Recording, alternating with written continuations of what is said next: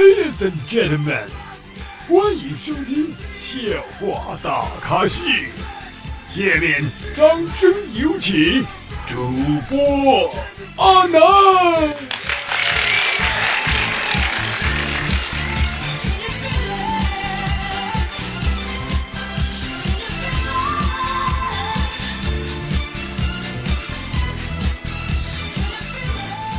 各位听众，大家好，欢迎收听本期的笑话大咖秀，我是主播阿南。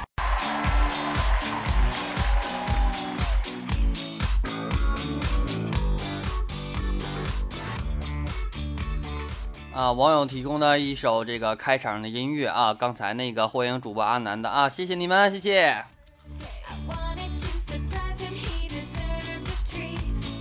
哇那么今天呢，阿南准备做一期特别的节目啊，那么说一说我们的小猴啊。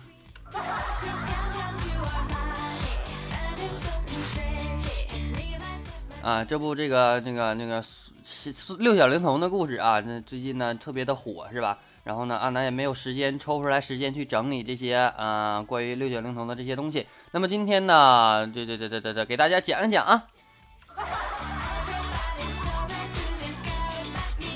那么先事先声明啊，可能会有一些敏感的词汇啊，希望各部门听到我节目之后呢，那个要如果要是不合法，赶紧告诉我删了啊。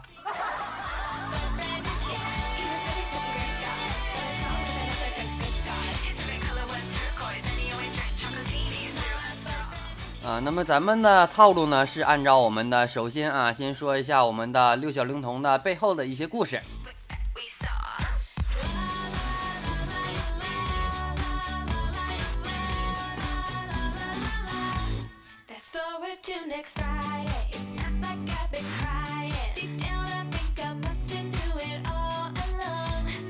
那么我们都知道呢，咱们的六小龄童的父亲啊，六龄童呢，那个当时呢，一直就是他们全世家呢都是演这个猴戏的。那么父亲呢临阵磨枪了，让我们的六小龄童去演这个猴戏。但是呢，在一九八一年，那么中央电视台呢播出了日本拍的电视剧《西游记》。那当时呢，央视呢就认为自己拍的四大名著，并决定呢由资深导演杨洁来指导《西游记》。那么这时候呢，杨洁呢曾在六十年代作为戏曲导演给六龄童录过像啊，他觉得呢，如果六龄童年轻二十岁啊，那他最适合演那个孙悟空一角的。但是为什么不请六龄童的儿子来演呢？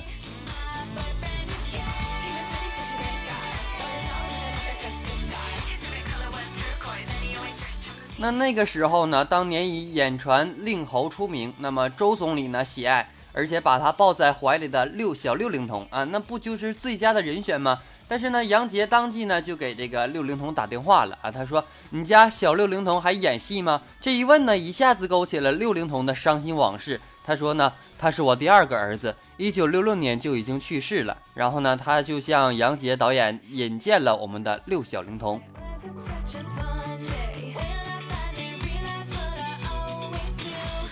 那在等待通知的一个多月里面呢，六龄童呢对儿子进行了临阵磨枪式的训练。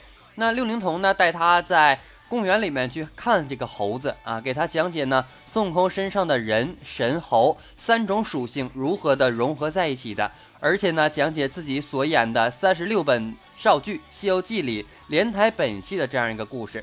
那六龄童呢还带他去拜访了国画大师。那么同时呢，动画片大师还有我们的大闹天宫的导演，而且呢还有三毛流浪记的作者张乐平等艺术界的老前辈。那从他们那里呢获取教益，吸养精奋。那么在张乐平呢为六小龄童专门创作了《西游记》版的三毛流浪记，画面呢是三毛骑着金箍棒啊飞上天，而六海树大师呢则专门为这个六小龄童书写了《西游记之路》的这样一个歌词。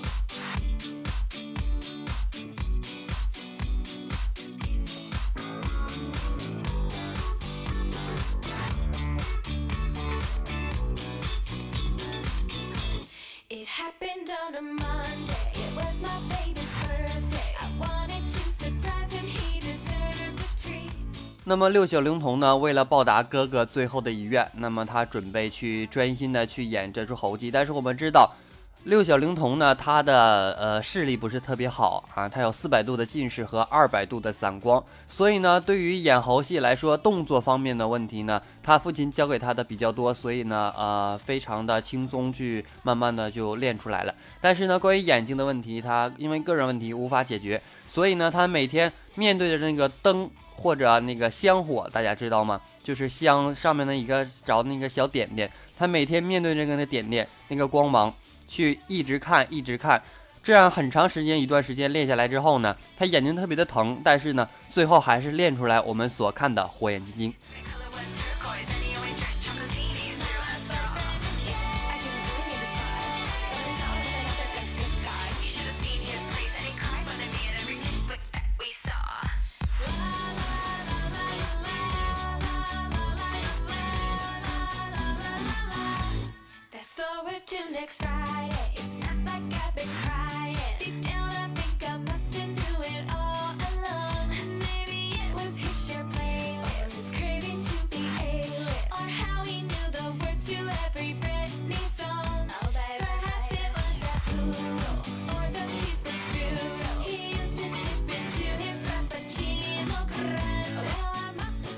OK，下面就是我的脱口秀时间了啊！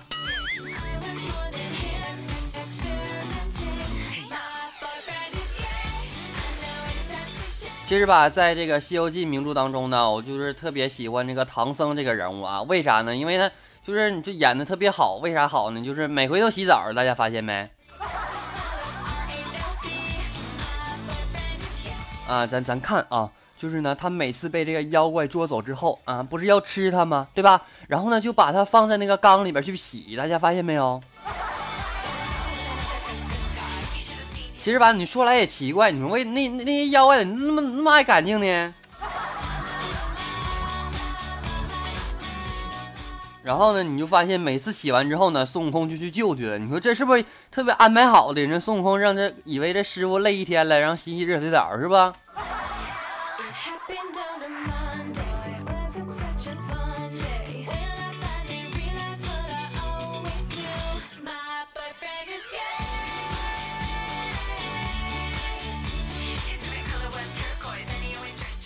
其实呢，不管我们的六小龄童是否能上了春晚啊，但是呢，他一直都是我们心目当中的一个小英雄。因为我们呃这个时代的人呢，八零九零的这样一代人呢，他就是呃非常喜欢我们的《西游记》这样一个东西，因为。呃，这部剧呢，在寒假、暑假的时候，每回它都会播出，所以对我们的印象是特别特别的深刻的。那么，因此呢，我们呃全国人民呢，很多人都希望我们的六小龄童去真正的上一次春晚。那么，让我们来看一看他六十来岁的猴戏现在还是什么样子。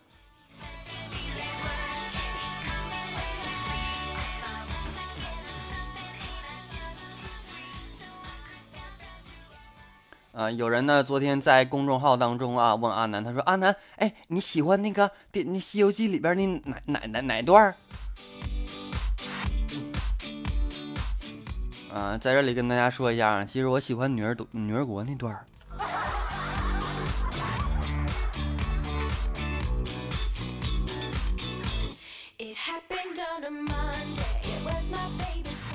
啊，女儿国，你为啥？你就是妖怪虽然多，但是吧，那个妖怪，你就是能感觉到啊，特别的柔美，有没有感觉到？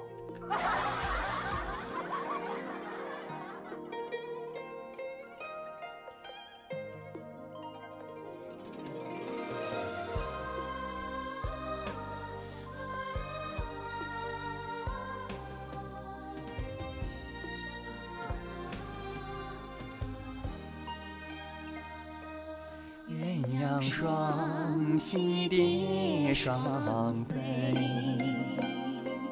满园春色惹人醉。悄悄问圣僧，女儿美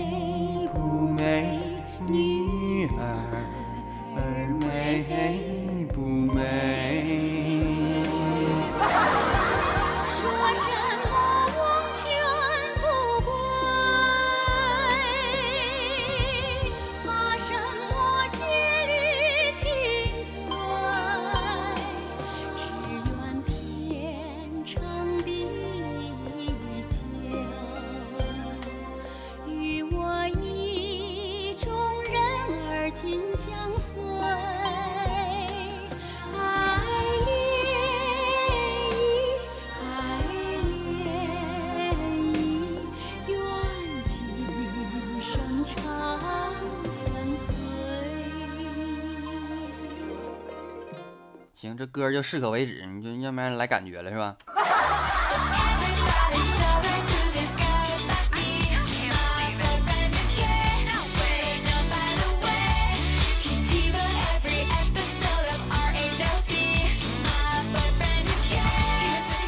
啊，既然说这个六小龄童要要上这个春晚啊，那么阿南就有一个疑惑，你说你说过过几年，你那猪八戒能不能上来呢？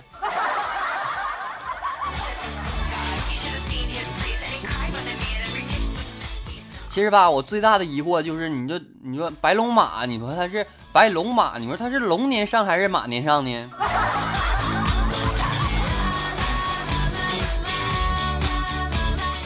啊，前天看一个段子啊，说这个呃一个表嫂啊，表表嫂表嫂啊，然后呢，他就问这个小弟啊，小弟特别的小，就三岁啊，啊就问他，哎，你喜欢那个《西游记》里边的谁？完了这时候那个小小弟就说，哎，表嫂表嫂，我喜欢《西游记》里边的白龙马。You should have seen his face and he cried when they made every chick.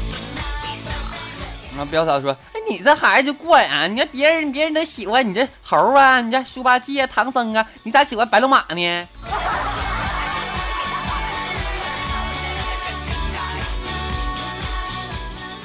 啊，这时候他弟弟来了一句：“你表嫂啊，你你知道为啥喜欢白龙马不？”表嫂说：“为啥呀？”然后他说：“就是吧，白龙马吧，你就是每回妖怪抓的时候都不抓马。”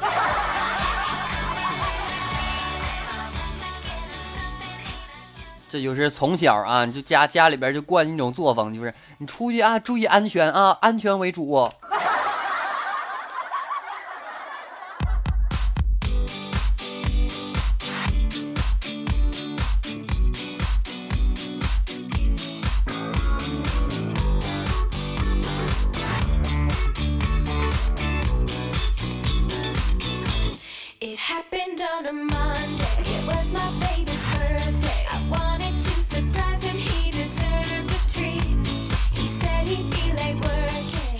提醒各位朋友们啊，你就是为了六小龄童不上春晚这事儿啊，别在微博里边说那些什么什么什么的啊，容易被封。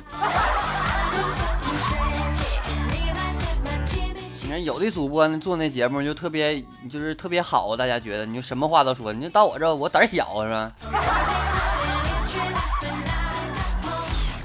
学精点，你看我有话不说憋着。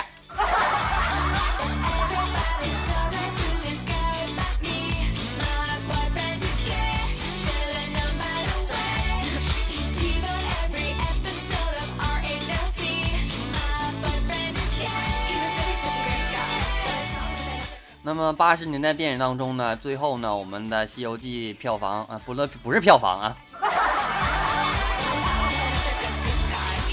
啊，收视率啊特别的高，因为这部作剧呢特别嗯、做工也特别的好，但是呢，它只用了一台摄像机去啊、拍了十多年这样一部电视剧，所以说给我们留下的印象是特别特别的深刻的。为啥这地方有笑声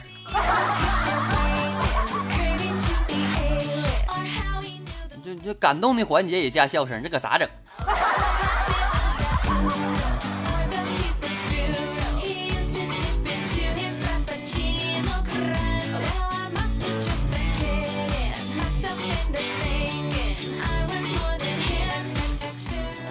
唐长老，唐僧，唐僧嫁给我吧！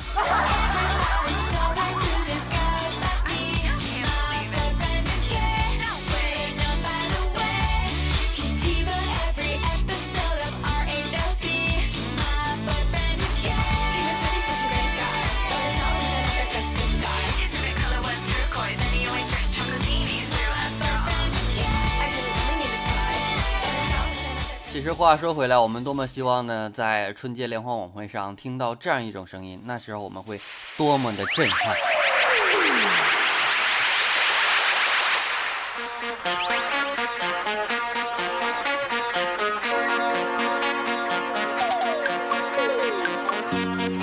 接下来是模拟剧情时间。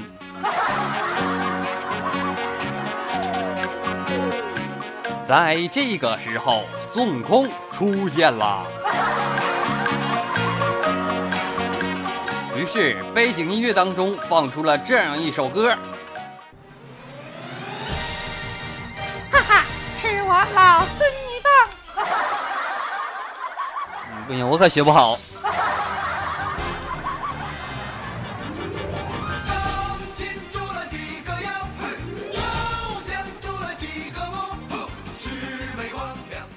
不知道为什么呢？每次播到我们的电视剧，在寒暑假的时候播到电视电视剧电视剧里边播着我们的《西游记》啊，我每次呢都会停下来看看妖怪走到哪了。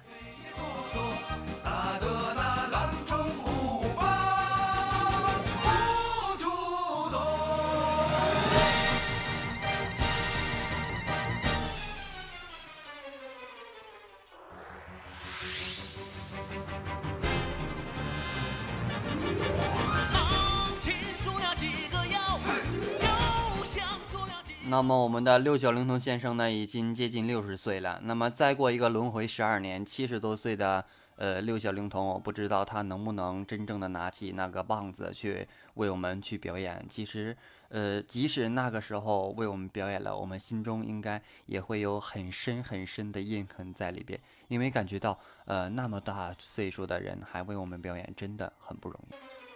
那么在节目的最后呢，我们也要祝六小龄童先生能够在今后的生活当中事事顺利，也祝愿他有一个好的身体。那么最后呢，把这样一首《敢问路在何方》送给大家，希望大家能够回顾一下我们之前童年当中的《西游记》。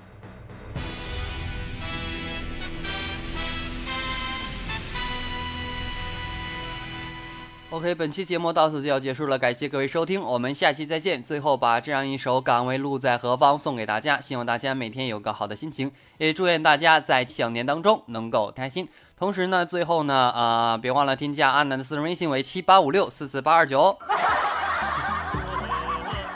那么我们的公众号已经开通了，搜索主播阿南有个订阅号，点开之后，然后关注一下就可以了。我们每天或者隔一天呢会发送一些新的新闻以及好玩的段子哦。